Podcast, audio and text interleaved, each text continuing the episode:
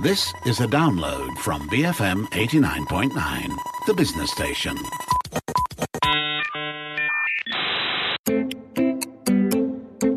It's Friday. My name is Jeff Sandhu. Millennials, the generation that everyone loves to hate, but as the artisan food fanatics move towards middle age, MSP's Matt Armitage thinks it's time to reassess. So, no cheap jokes about avocado toast today, Matt? I don't know. You tell me. Um, you know, only the next 20 minutes will tell. Uh, you know, identifying the cutoff points for generations is, as we've kind of remarked on previous shows, it's a little bit of a fool's errand. Uh, in fact, we did a, a, couple of shows a few weeks ago uh, about what I was calling Generation C. Yeah, where you laid out the case that generation are meaningless and the coronavirus has put us all in the same bucket, as you like to say.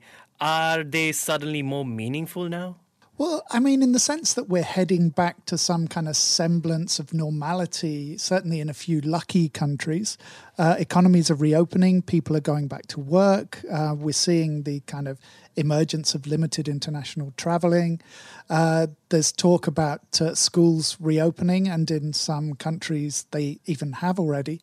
So that shared experience, hopefully, is at or is coming to an end for most of us. Uh, it will be a shared memory, but it is good that our experiences do start to to diverge. You know, no one under the age of 30 wants to hear this COVID go on about his uh, doom scrolling or his coronation. They're, of course, too busy zumping their latest Corona Bay. Uh, and that actually means dumping someone over Zoom in case anyone has the uh, wrong idea. Now, we've talked about this before. You're barred from using what you call young people talk. Yeah, but you can't tell me to shut up anymore. And that's the entire purpose of this episode. So, when we talk about generations, as I said, they are often quite loosely defined in terms of that, that date range. So, when we look at millennials, uh, are millennials people that were born after 79 or 81 or 1983? You know, it's it's a little bit tenuous. So we're going to use the uh, Pew Research model um, because it's you know widely respected and accepted. Unlike you. Uh, gosh, somebody didn't have his vanilla almond milk on his artisan granola this morning.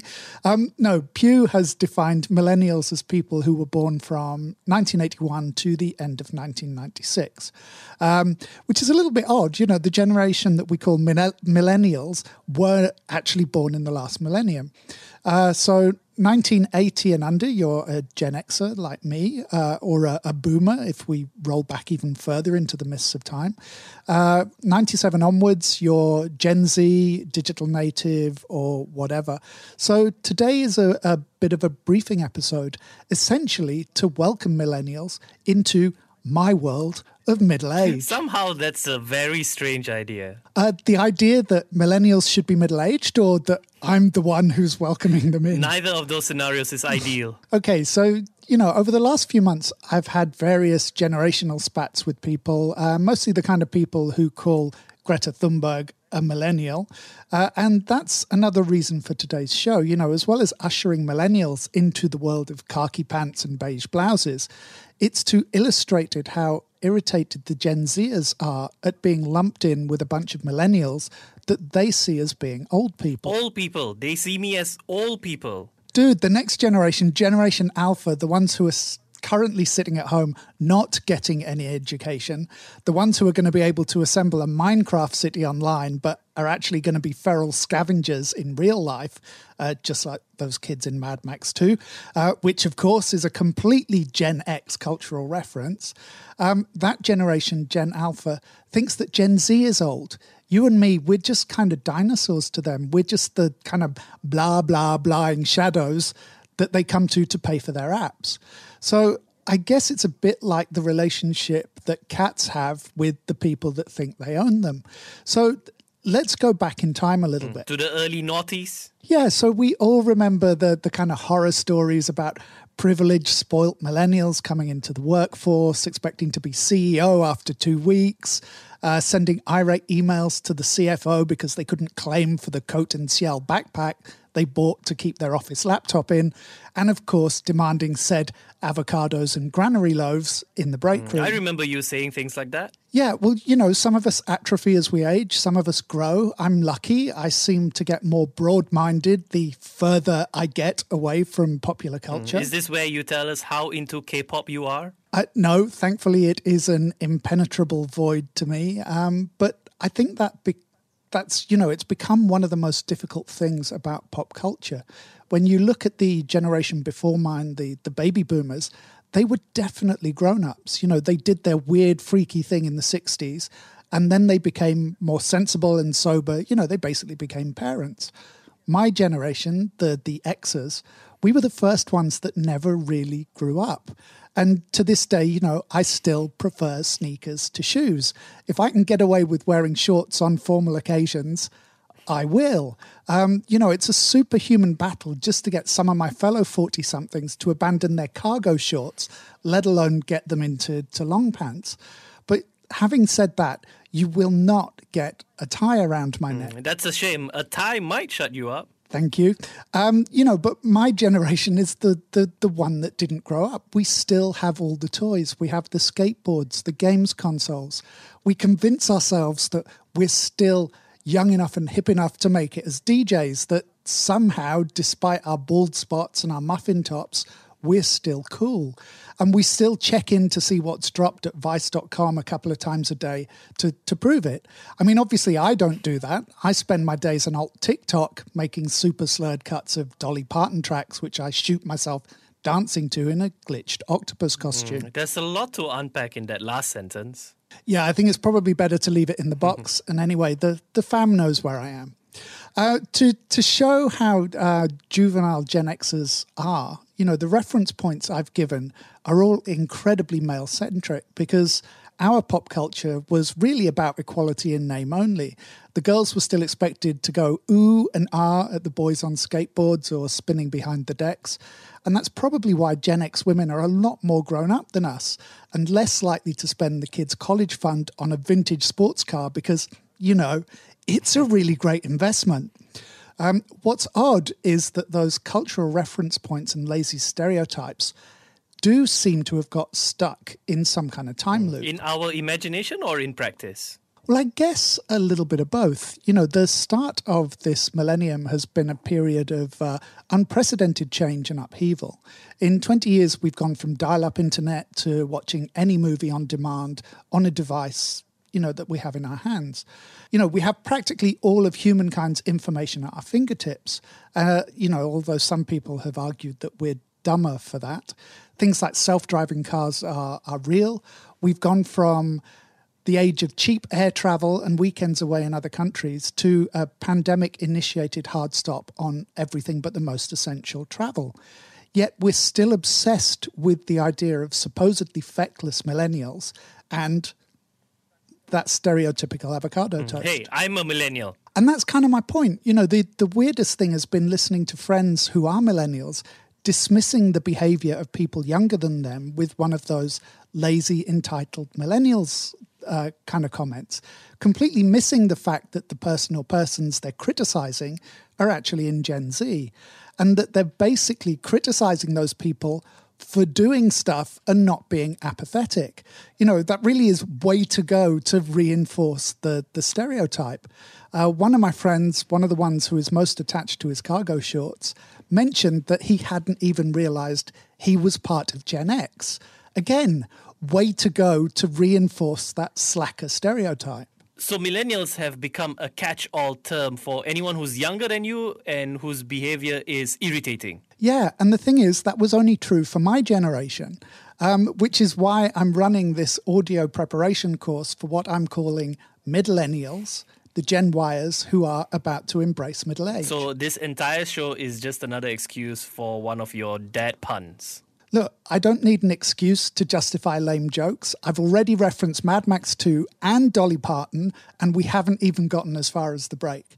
Um, but I do feel that we have to unstick these generations, not because it makes life easier for sluggish cultural commentators like me, uh, if we have that clear delineation. But because, you know, as we noted on our previous show about generations, those changes are set to keep accelerating. Generally, we've kept to those markers of about 15 years separating generations. But when you look at the pace of social and cultural changes, even within those generations, that cohesion that, that we expect, that sense of shared experience and upbringing, it may not actually be there. You know, we have yet to feel the real kind of social impact of uh, Generation Alpha, which is essentially anyone born in the uh, 2010s and onwards. Yet, in terms of the date range that it spans, we're already towards the tail end of that generation being born. In fact, Generation Beta is already in, well, you know, beta development. And we're yet to see how things like coronavirus will act as a cultural marker for the alphas and the, the, the betas, for example. In terms of the 2021 baby boom. Well, that's kind of an aspect from a numbers point of view for sure. Uh, we may see Gen Alpha weighted towards its younger members, but what will their lived experience be? Um, to make it sound, you know, a bit new agey. Uh, how different will the lives for Gen Z in the process of finishing their education be to that of a, a, Gen Alpha, for example, born after coronavirus? Or more importantly, those of Gen Alphas brought up in the early part of their generation and those born in the, the latter part.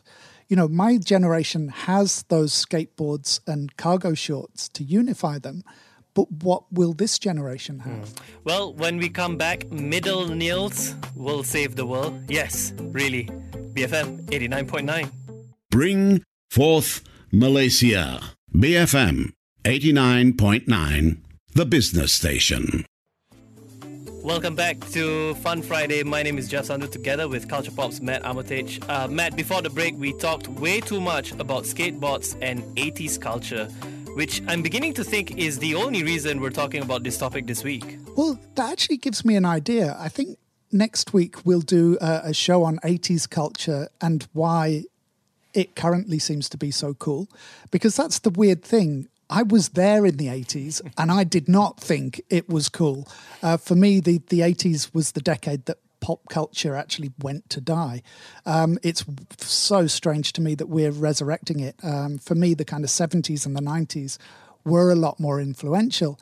Um, but yeah, I mean, should we do an MSP mini series on decades? I mean, it, it does seem like something we should have done a long time ago. Mm. Here's the question 2020, the end of a decade or the start of a decade? Well, we've had to cover that before, haven't we? You know, for me, logically, it's the number 10, so it's actually the end. But celebrating the millennium in 2001 would have been pretty sad even to satisfy an old pedant like me. Uh, so I think I have to move with the crowd and accept the zero year as opposed to the year zero as being the starting point. And that puts us firmly into the roasting 20s, which in a way is sad because it means that COVID 19 defines the start of a new decade rather than the end of an old one. And in some ways, this does feel like the end of a lot of things. Uh, I think there was a survey in the UK that came out this week where only 13% of the respondents said that they wanted uh, their lives, especially their working lives, to go back to the way things were uh, back in January and February this year before the uh, the lockdown. Mm. In terms of flexible hours and work from home? Yeah, um, you know, by the way, we did an episode essentially on the way work will change a couple of weeks ago. Uh, that's MSP 126 called Work from Home, our secret superpower. So I'm not going to go over it too much, but the survey I mentioned uh, showed that uh, British workers appreciate the flexibility that work from home over the last few months has brought them, and they want to retain some of that once the, the, the pandemic sort of calms down or flattens down. And we've also seen countries like New Zealand announce that they want to experiment with uh, things like the four day working week. Will we see that as a way of extending employment? Yeah, I think it's something we'll come back to in the future when it's clearer what the longer term implications of coronavirus on employment actually are. But we may find that countries or governments introduce policies that favour job sharing. And one way to do that is to have shorter working weeks, but have larger bodies of staff. So, for example, 50 people working a four day week instead of 40 people working five days a week. That's a really simplistic summary of something that's way too complex to go into now. but it does relate to the theme of generations because it leans into working expectations and how they differ from generation to generation. And that brings us back to the millennials. So let me ask you a question. Um, what do you expect from a job and the company that you work for?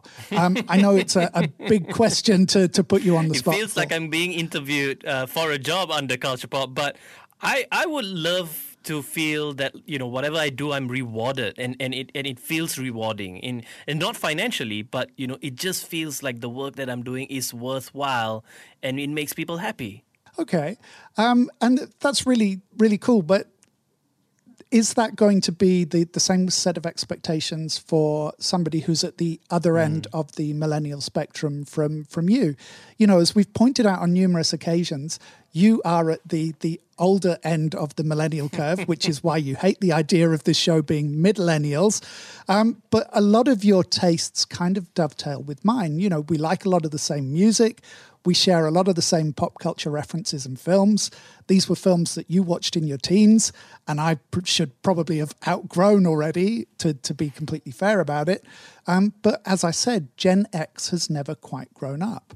And we've seen surveys over the last few years that have indicated that younger millennials and the older Gen Zers have quite different attitudes to work.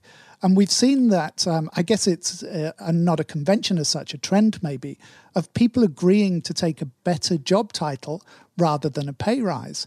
And, you know, you're starting to see a lot more of that, especially mm. now. In terms of hiring practices? Yeah, uh, companies, I think, especially SMEs, where there is that kind of talent uh, retention issue, are now more likely to ask their new hires what title they want. Obviously, there are limits to that because, you know, that they're, they're doing it because they know that they're hiring people who have an expectation of staying in the job for maybe a few years before trading mm. up.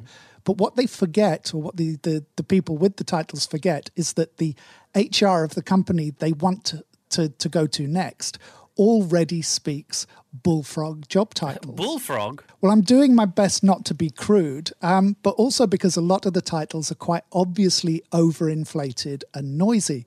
So they're a bit like bullfrogs. Um, and HR knows that a marketing wizard is someone who schedules the social media posts that somebody more senior writes. So it's ultimately a bit self defeating. It's a bit like those uh, US companies in the 1990s that made pretty much everyone a vice president. Don't you call yourself a founder? Well, only when forced to, and for want of anything better. Uh, my email sign off now doesn't have any kind of title at all. because you're above such things? Well, no, because there's only me. I mean, I can call myself CEO or MD or any of those things, but I'm actually the janitor and the payroll clerk as well. Uh, and it's no secret. Um, also, you know, it's not something that I have to worry about as much because I've been in the workplace for quite a long time. My employment history stretches further back than a couple of job titles. So when I chat to people about work, it's more about the, the history of what I've done than those particular roles. So I understand why people coming into the workforce now are more concerned about their title and any seeming advantage they can confer on themselves that will help them to make that next jump. What has any of this got to do with millennials? Because we still have, as I said, these stereotyped ideas. But the reality is that the HR manager that you're applying to is a millennial. The person interviewing you and managing you is probably a millennial. And millennials have actually become a source of economic stability for some countries during this pandemic. So we've said for a long time that uh, millennials and Gen Z, and presumably Gen Alpha as well. Um, and I should point out that most of the parents of Gen Alpha are themselves millennials. So just to, to reiterate, you know, how dumb and lazy it is for us to lump all of the post Gen Xers into to one group. Uh, Gen X wanted or want to be as cool as their kids.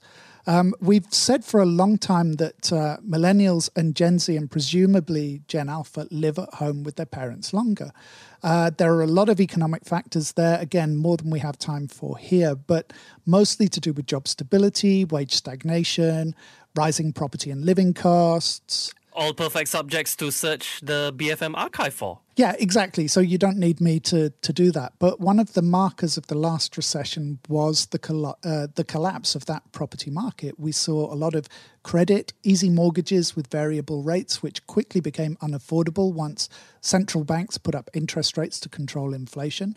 Uh, we saw a rise in foreclosures at the same time that demand slowed to a trickle. Uh, a sharp drop in uh, house prices, negative equity, and uh, of course reduced mobility for people who now faced moving in order to look for work. So it was a pretty harrowing situation. And millennials have somehow stopped all that from happening again. Overall, millennials are still a relatively small part of the housing market in many countries. Uh, too many are still locked out by those same economic factors I just mentioned, but they are playing a crucial role uh, in this current situation. What we're seeing on the whole is that house prices haven't collapsed. Uh, the number of new listings has decreased in a lot of countries uh, during a period where there is usually a spike, but we haven't seen that precipitous rise in foreclosures, at least not so far. And governments in many countries have jumped in with stimulus packages, uh, things like low interest loans, repayment holidays, wage support schemes. So there have been a lot of fiscal measures to ensure that that liquidity doesn't dry up. But millennials are still buying. Yeah, because you know we we have again the stereotype that millennials uh, uh, impulse buyers, they need instant gratification. But studies tend to indicate that millennials actually spend a year or longer looking for the right property to buy. Partly, I guess, because they've spent a lot of time saving and scraping the down payments together and getting to that point where they feel their lives are stable enough to, to buy a house and fill it with little Gen Alphas and Betas. So their plans to buy haven't been derailed or suspended by the current crisis. They've just kind of plowed ahead. Which explains why Gen Z hates millennials. Why? Well, if you want the really lazy, done in 20 seconds version, uh, boomers are responsible for most of the bad stuff going on in the world. Gen X enables the boomers by recognizing it and doing nothing. Um, but both of our generations are old, so uh, we're more like objects to Gen Z than people, and toppling us is like knocking over a statue. Uh, millennials know that they should be doing things to change things, but you know they missed the demo because they were waiting in line for a gluten-free donut with stevia sprinkles and a Bolivian hand ground espresso and the police had already closed the street by the time the barista had uh, made them a second coffee because it turned out that the first one had beard oil around the edges of the cup, which leaves the Gen Zers to actually go out there and make some noise and fix stuff. So it's a passive versus active thing. Well, yeah, you know, all of these things are horrible generalizations. Um, in a lot of ways, millennials are still a pre internet generation. They grew up with the first wave of digital technology, but they weren't part of that, you know, tablet in the crib generation. Uh, they had MySpace accounts. I know you had a MySpace account, Jeff. It's probably still there. Um, but MySpace is to Gen Z what cassette tape is to millennials. It's weird and it's analog and it's ugly. Have we learned anything at all over the last half hour, Matt? That is such a millennial question. um, what we've learned is that the millennials need to let go and that the Zs and the Alphas do their thing and not worry that they don't understand it. Um, you know, go ahead, take your family to the wizarding world of Harry Potter, but admit that it means more to you than it does to your kids. You know, they're probably more concerned about the environmental impact of rides like the Forbidden Journey exceeding the utility of the fun that they're going to get from it. But what I want to say most of all is welcome, millennials. Welcome to the world of beige business wear, roomy underwear, and horrifying indigestion. Because You've earned You it. know, I honestly believe this whole half an hour was you just trying to convince the world that you're still cool and relevant and not weird, analog, and ugly. I feel that has been this whole half an hour all about. Is you trying to convince that we're gonna be like you? I am so old that I don't care if I'm cool or not. I am cool because I am above cool. Anyways, if you missed any parts of this show, you can download the podcast available on the BFM website or the BFM app. We'll be right back with uh, Geeks after this, BFM 89.9. Thank you for listening to this podcast. To find more great interviews, go to bfm.my or find us on iTunes. BFM 89.9, the business station.